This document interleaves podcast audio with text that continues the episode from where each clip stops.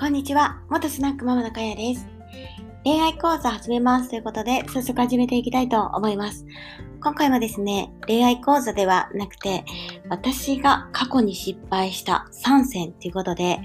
お話をしていきたいなと思います。過去の私に、えー、伝えたいことですね。はい。あの、本当に色々あるんですけど、3つあるので、えー、言っていきたいと思います。まず、1つ目がですね、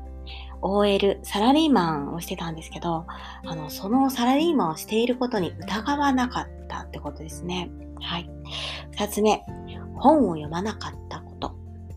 はい。で、三つ目、起業をしたんですが、起業した時に融資を受けなかったこと。はい。えー、これ3つですね、あの、解説していきたいなと思います。えー、OL をですね、私、まあ10年間ぐらいかな。はい、28ぐらいで辞めたので、うん、あの、10年間サラリーマンをしてたんですけど、あの、全くですね、その自分の、あの、労働を、あの、会社に捧げることにもう本当に命を燃やしてたみたいな 感じで疑ってなかったですね。なので、あの仕事を行くのが正義だし、えー、まあ人に認められるのが正義みたいな、あの、いい、なんていうんですかね、ちゃんと仕事をしてなんぼみたいな感じだったんですね。それで、えー、まあ疑ってなかったたんですね。で、もうだいぶ後になって、金持ち父さん、貧乏父さんはい、の本を読んだ時にもう衝撃的だったんですけど、この2つ目の本を読まなかったことにつながっていくんですけど、これはですね、そのもう会社を辞めた後に読んだんですけど、このすごく副業ブームがちょこっと第一弾来た時ぐらいかな。あの、皆さん多分この本を読まれたと思うんですけど、自分もすごく衝撃を受けて、あ、こういう世の中にはこう、えー、労働者と、まあ、経営者と、えー、個人企業家とあの経営者と、えー、同等しかっていうのがあって、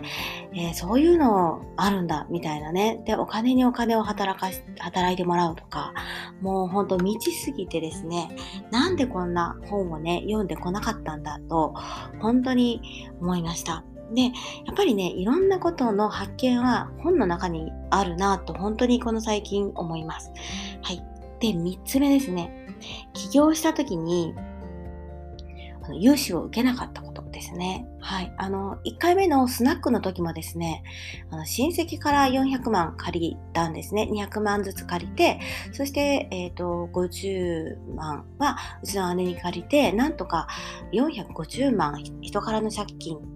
から始まりました。まあ、あの、元はといえば父の借金が、あの、きっかけで、えー、本当に大借金からのスタートだったんですけど、まあ、それはね、名義は父のなので、全部私名義ではなかったんですけど、まあ、結構なですね、えー、借金から、あの